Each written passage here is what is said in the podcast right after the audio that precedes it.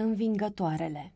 Un grup de sprijin ajută femeile în relații abuzive să ceară ajutor, să-și vindece rănile și să fie exemplu pentru altele ca ele.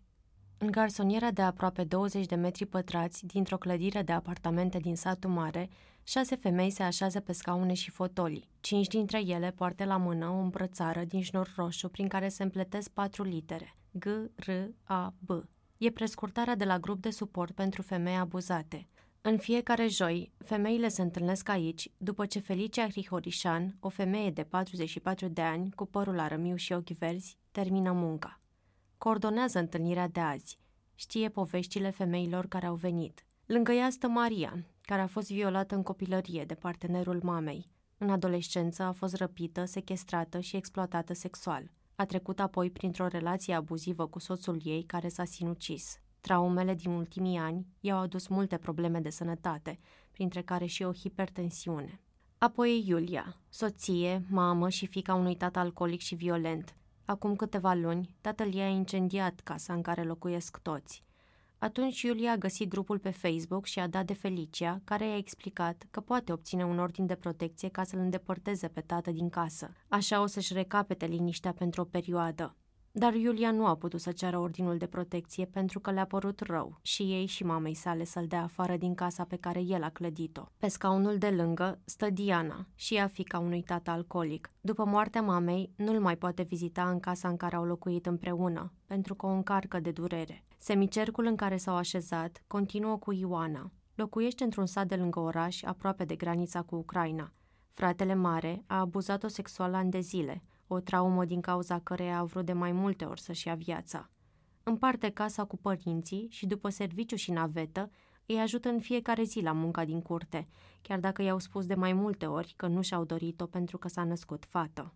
Ultima e Ghizela, o femeie care a stat nouă ani într-o relație violentă, fără să le spună nici măcar părinților cu care locuia. Soțul o viola, o punea țintă pe ușa în care arunca un cuțit și o amenința că dacă spune cuiva ce se întâmplă, îi omoară părinții. Felicia, fondatoarea grupului, polițistă și psihologă, a mai lucrat cu victime de-a lungul carierei, când le intervieva pentru cercetări în Departamentul de Analiză și Prevenire a Criminalității la Inspectoratul Județean de Poliție. La întâlnirea de azi a grupului, așteaptă să vadă încotro se îndreaptă discuția. Crede că mai important decât un plan bine stabilit este ca fiecare femeie să vorbească și să se simtă ascultată. Maria e prima care ia cuvântul. Recent a mers cu trenul noaptea într-o cușetă cu mai mulți oameni.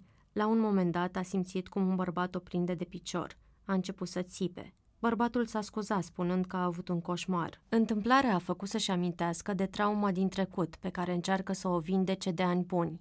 După călătorie, a ajuns acasă, s-a dus în camera unuia dintre copii și a început să plângă zgomotos.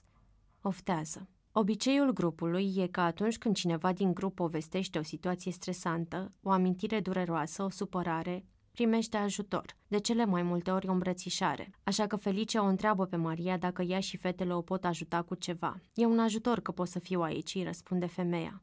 În liniștea care se lasă în garsonieră, Iulia spune, nici nu știu cum să zic, simțirile pe care ai, numai tu le trăiești. Adică le povestești, dar cum treci tu prin lucruri nimeni nu știe. Iulia preia narațiunea de parcă în această garsonieră mică s-ar țese o poveste comună a femeilor. Povestește că tatăl ei a jurat la biserică că timp de cinci ani nu va mai bea, doar că tot el spune nemulțumit că din cauza familiei a trebuit să facă jurământul.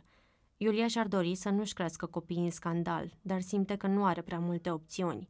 Apoi mărturisește ceva ce n-a mai povestit nimănui. Treptat, cum am venit la grup și cum tata s-a jurat, mi-am dat seama că am trăit abuzuri și cu soțul, de zece ani de când suntem împreună, de, de unsprezece, și am conflicte cu soacra. Complotează cu soacra împotriva mea. Mi-am dat seama că și el a fost un fel de abuzator, cu toate că e soțul. Eu știu că povestea mea e mai minoră.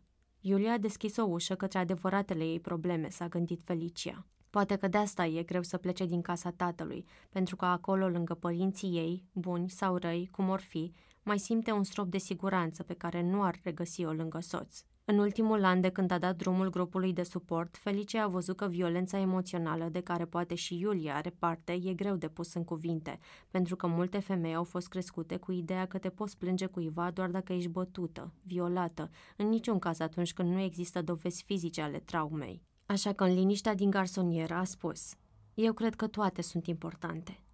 Iulia a adăugat că cel mai bine ar fi să spui ce te deranjează chiar celui care abuzează, dar ea nu știe cum. Pentru că nu puteam să-i spun lui tata ce aveam. De frică că a doua zi vine și Bea, ne amenință, se leagă de noi. În condițiile în care îi scumpă chiria, când salariile sunt atât de mici, mai ai și doi copii și e bine când te mai ajută cineva, stai și reziști. Acum nu știu până când. Până odată. Pot să spun ceva? A întrebat-o Maria. Ai spus la un moment dat că e bine să povestești. Da, e foarte bine, dar e una să spui povestea și să te descarci, alta să lucrezi cu povestea, să-ți vindești traumele. Te descarci la cine crezi tu. Dar e cu totul diferit să te apuci să vindești traumele. Rana rămâne. Nu ai pus mâna să vindeci, nu ai dezinfectat, tot supurează. Faci față, dar rănile și traumele din copilărie trebuie să le tratezi, nu să le pansezi. Iulia a ascultat-o gânditoare, cu ochii mici și buzele strânse. Felicia știe că Iulia ajunge greu la grup, fiindcă de multe ori nu are cu cine să-i lase pe cei mici și dacă vine înseamnă că simte o nevoie. Crede că până nu ai unde să locuiești în liniște, până când nu scapi de frica cu care străiești zilele, până când nu ai încredere în tine și niciun suport concret, nu ai cum să te vindeci. De asta a decis să intervină și a spus Mariei că Iulia e încă într-o stare de urgență pe care nu a depășit-o. Trebuie să ajungi într-o perioadă de acalmie, de liniște, ca să poți să sapi, la un confort psihologic, a spus Felicia. Pentru ea, Iulia a fost învingătoarea acelei seri, fiindcă a depășit o limită. După ce a absolvit liceul sanitar, Felicia a fost asistentă medicală la secția psihiatrie acuție a Spitalului Județean, pentru că a lucrat cu pacienți cu probleme de sănătate mentală și a dorit să înțeleagă mai bine.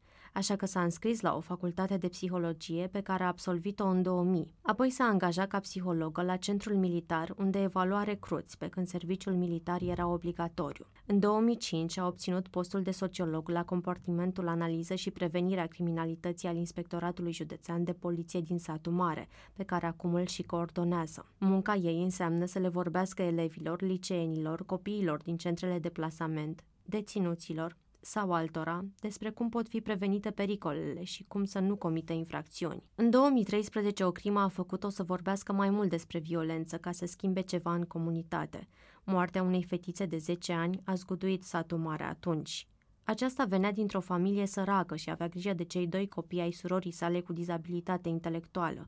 Iubitul surorii a violat-o și ucis-o pe un câmp, chiar la câteva blocuri de casa Feliciei. După acea crimă, departamentul Feliciei s-a alăturat unei campanii publice împotriva pedofiliei, organizată de două femei din comunitate. Violența sexuală era un subiect tabu atunci, spune Felicia. Nici ea ca polițistă de prevenire, nici alți profesioniști din oraș nu mai vorbiseră despre asta. Felicia, alături de colega ei din departament și alți psihologi, a vorbit în zeci de școli și licee din județ. Le-a explicat copiilor și adolescenților ce înseamnă abuzul sexual, că și persoanele cunoscute, chiar din familie, îți pot face rău, care atingeri sunt permise și care nu. S-a gândit și la fiul și fiica ei, care atunci avea opt, respectiv cinci ani. Dacă copiii mei rămân în zona asta de opacitate, de secretomanie, cum îi cresc? La loterie? Poate întâlnesc sau poate nu întâlnesc astfel de situații? Felicia spune că la finalul întâlnirilor din școli au fost copii care au dezvăluit pe bilețele anonime că au fost abuzați. Am învățat atunci că pentru a schimba lucrurile, fiecare dintre noi poate face ceva și că cea mai importantă resursă sunt oamenii. În două mii șaisprezece a văzut în programa Institutului de Studii pentru Ordine Publică, Școala Ofițerilor de Poliție, un curs despre prevenirea violenței de gen și cea sexuală. A aplicat imediat.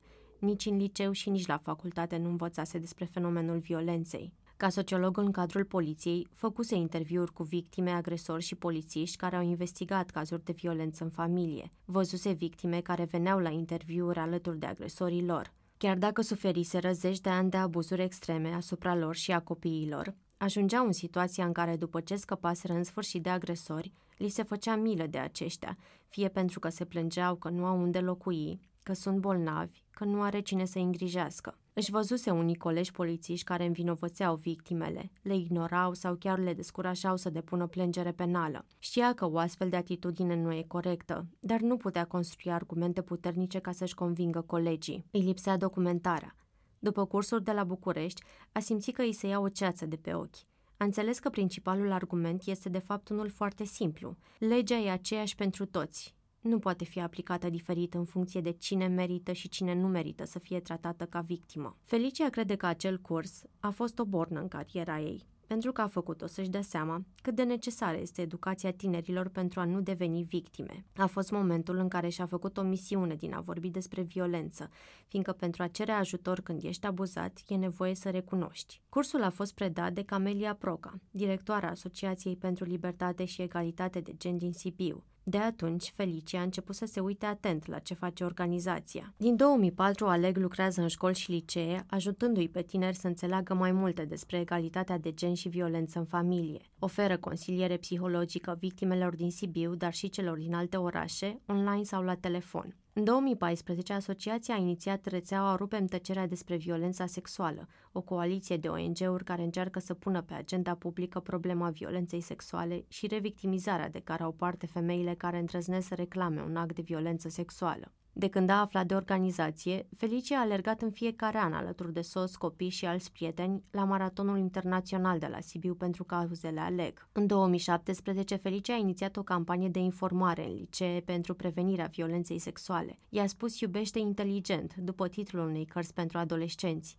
I-a fost teamă, spune rezând, că șeful nu i-o va accepta cu un așa nume. Dacă o să zică ce treabă are poliția cu iubitul inteligent. Nu doar că am deschis o cutie neagră, tocmai noi, controversata poliție, dar ce e la fel de important, am reușit să colaborăm activ cu alte cincisprezece instituții locale și cu O N G-uri, spune ea. Le-a vorbit tinerilor din unsprezece licee și cinci centre de plasament despre consimțământ sexual, ce mesaje de la prieteni online sunt acceptabile, ce se facă când se simt în pericol. La începutul lui două mii optsprezece, Felicia a văzut că ALEG lucrează la o rețea învingătoarelor violenței în familie. Rețeaua urma să fie formată din comunități locale ale învingătoarelor violenței, care să ajute alte femei aflate în situații de abuz, oferindu-le informații, dar și încredere și suport moral, vitale pentru femei abuzate care se simt lipsite de putere și nu știu cum să pună capăt situației în care se află. Felicia s-a gândit că ar funcționa și la satul mare un grup de sprijin pentru femei abuzate. A întrebat pe Facebook câțiva cunoscuți dacă ar vrea să se implice în asta.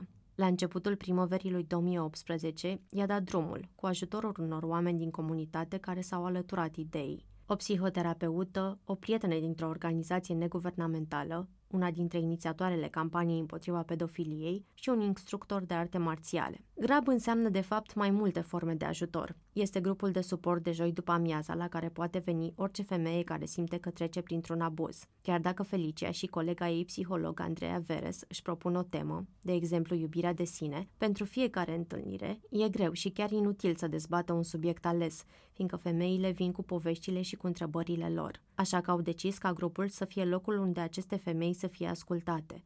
Pe lângă grupul de joi mai funcționează un grup de sprijin care se întâlnește online și în care terapeuta ajută femeile care nu mai sunt în situații urgente de abuz să lucreze cu traumele lor. Apoi mai este cursul de autoapărare, douăsprezece ședințe gratuite de arte marțiale, pentru cele care vor să fie pregătite să intervină în eventuale situații violente. Într-o sală de clasă de la Colegiul Tehnic Elisabeta Sanfirescu, Felicia le vorbește unor liceeni de la clasele de cosmetică, design vestimentar și mecanică auto. Este a douăzeci și doua întâlnire din campania Violența invizibilă, pe care a inițiat-o la Inspectorat anul trecut ca să explice elevilor și tinerilor din centrele de plasament despre nuanțele violenței în familie. E pregătită de fiecare dată cu o prezentare PowerPoint, filmulețe, întrebări care să provoace dezbateri, iar uneori la final le prezintă o invitată surpriză. Este îmbrăcată într-un tricou fucsia cu logo-ul GRAB, pe care îl preferă în astfel de momente, în locul costumului blomarin de polițistă.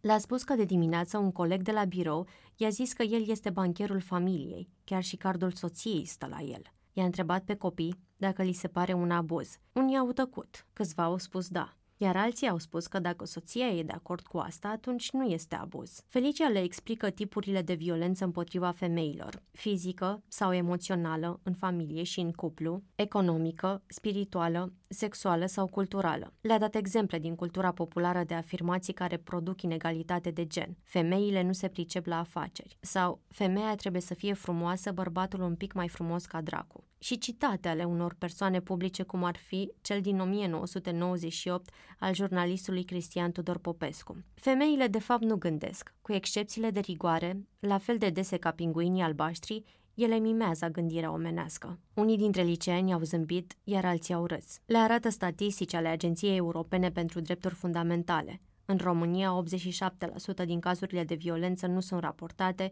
și treizeci la sută dintre femei spun că au fost agresate fizic sau sexual după vârsta de cincisprezece ani. Când ajunge la violență sexuală, le pune un filmuleț făcut de o agenție britanică de poliție care explică consimțământul sexual comparându-l cu o invitație la ceai. E mai simplu să înțelegi, de exemplu, că dacă inviți pe cineva să bea ceai cu tine și îți spune da, dar între timp se răzgândește și nu bea, nu trebuie să-l forțezi să bea ceaiul. Liceenii chicotesc când le spune că a cere iubitului sau iubitei parolele telefonului sau conturilor de social media este semn de abuz. Râde și alături de ei, dar apoi e fermă. Acolo se pun bazele unei relații abuzive. Când își pregătește prezentarea pentru liceeni, se gândește că adesea în adolescență confundăm iubirea cu controlul. Până la abuz mai e doar un pas, pentru că trece iubirea, rămâne controlul.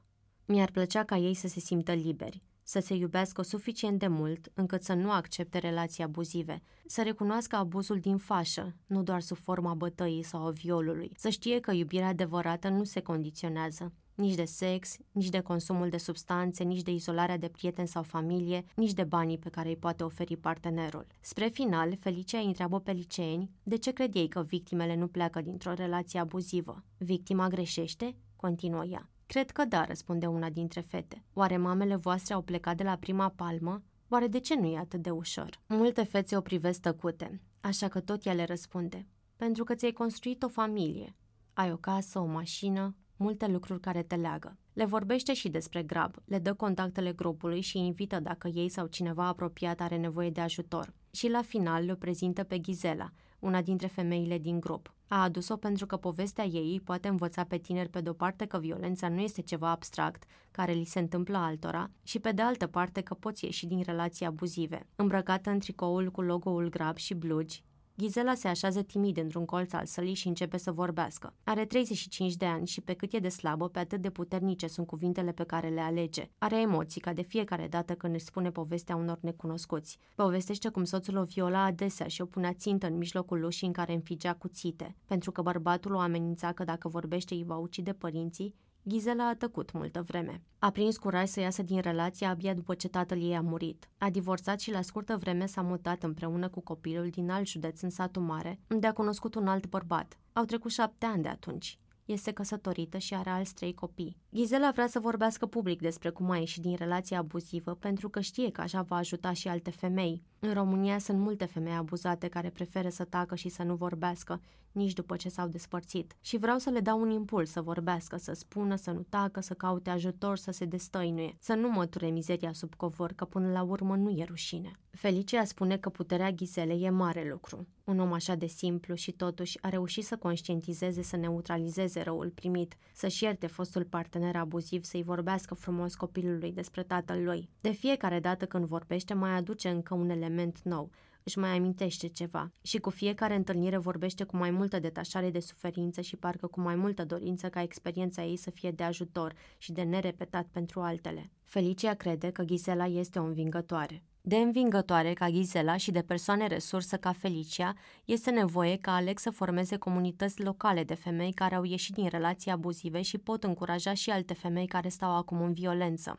Camelia Proca, președinta ALEG, spune că în România victimele violenței domestice sunt asociate cu nehotărâre, slăbiciune, cu o serie de trăsături negative. Există o oarecare doză de blamare a victimei chiar și în rândul femeilor, nu doar în rândul polițiștilor sau altor specialiști. Sunt chiar femei care au trecut prin violență și care totuși judecă aspru alte femei. Aici e o chestiune de teamă de a fi judecată și cred că pe multe le descurajează să apară public. ALEG muncește acum să construiască o rețea de sprijin cu rol terapeutic în care femeile care au depășit relații abuzive, cum este Ghizela, să devină persoane resurse pentru cele aflate încă în procesul de eliberare de violență și efectele ei. Ar fi ideal ca fiecare oraș să aibă un astfel de grup, dar e nevoie ca oameni din comunitate să-l creeze.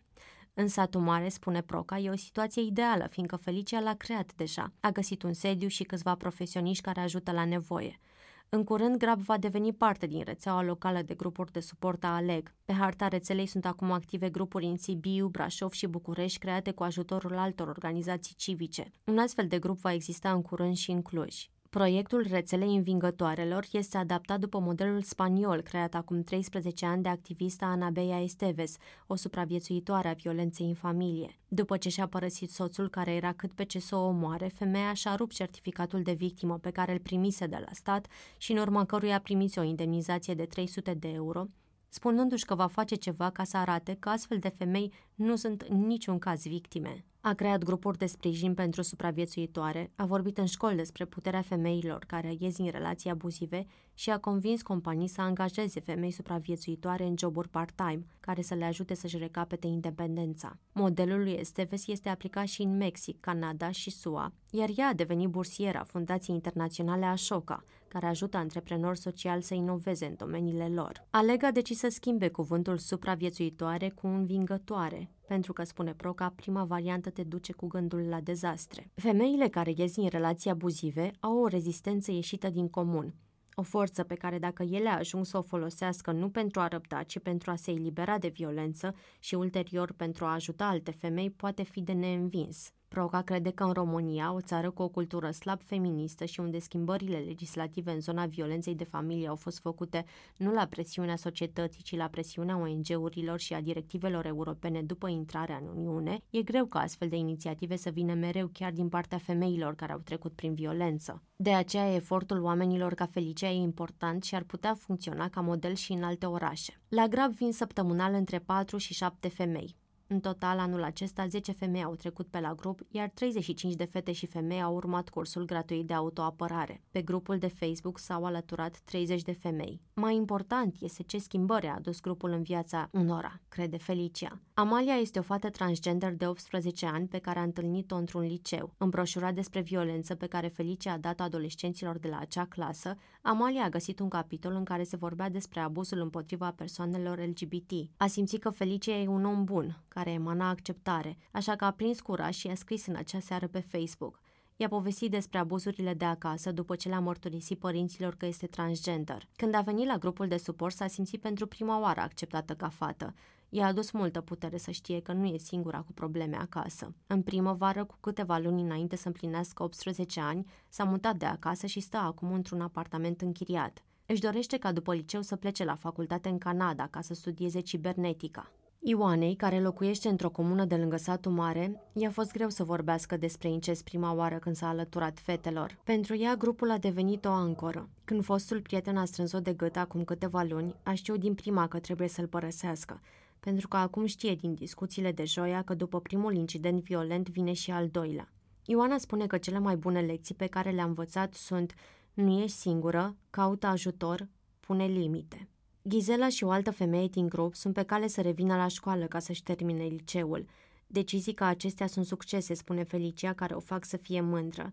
Nu ne trebuie succese răsunătoare dacă viața lor o ia pe un făgaș bun și reușesc explicit sau implicit să fie modele pentru alte femei. Deja e mai mult decât ne-am așteptat să obținem în câteva luni. Felicia își dorește ca în viitor GRAB să ofere și ateliere de gestionare a furiei, dezvoltare personală sau teatru de improvizație. În octombrie vrea să creeze o rețea de suport în licee prin care să învețe câte o fată din fiecare clasă să recunoască situații de abuz la colegele lor și să devină persoane de legătură pentru GRAB, fiindcă e clar că noi nu putem fi peste tot, spune ea, și că abuzuri vor fi și după plecarea noastră de la liceele prin care trecem. În plus, fetele astea ar putea iniția cu sprijinul nostru proiecte în clase sau școală, în care să aducă în atenția colegilor formele de abuz și modalitățile de scăpare din situațiile abuzive. Numele femeilor din grupul de sprijin au fost modificate pentru a le proteja, în afară de cel al Ghizelei, care este de câțiva ani în siguranță și îi spune public povestea. Femeile și-au dat acordul pentru a fi fotografiate.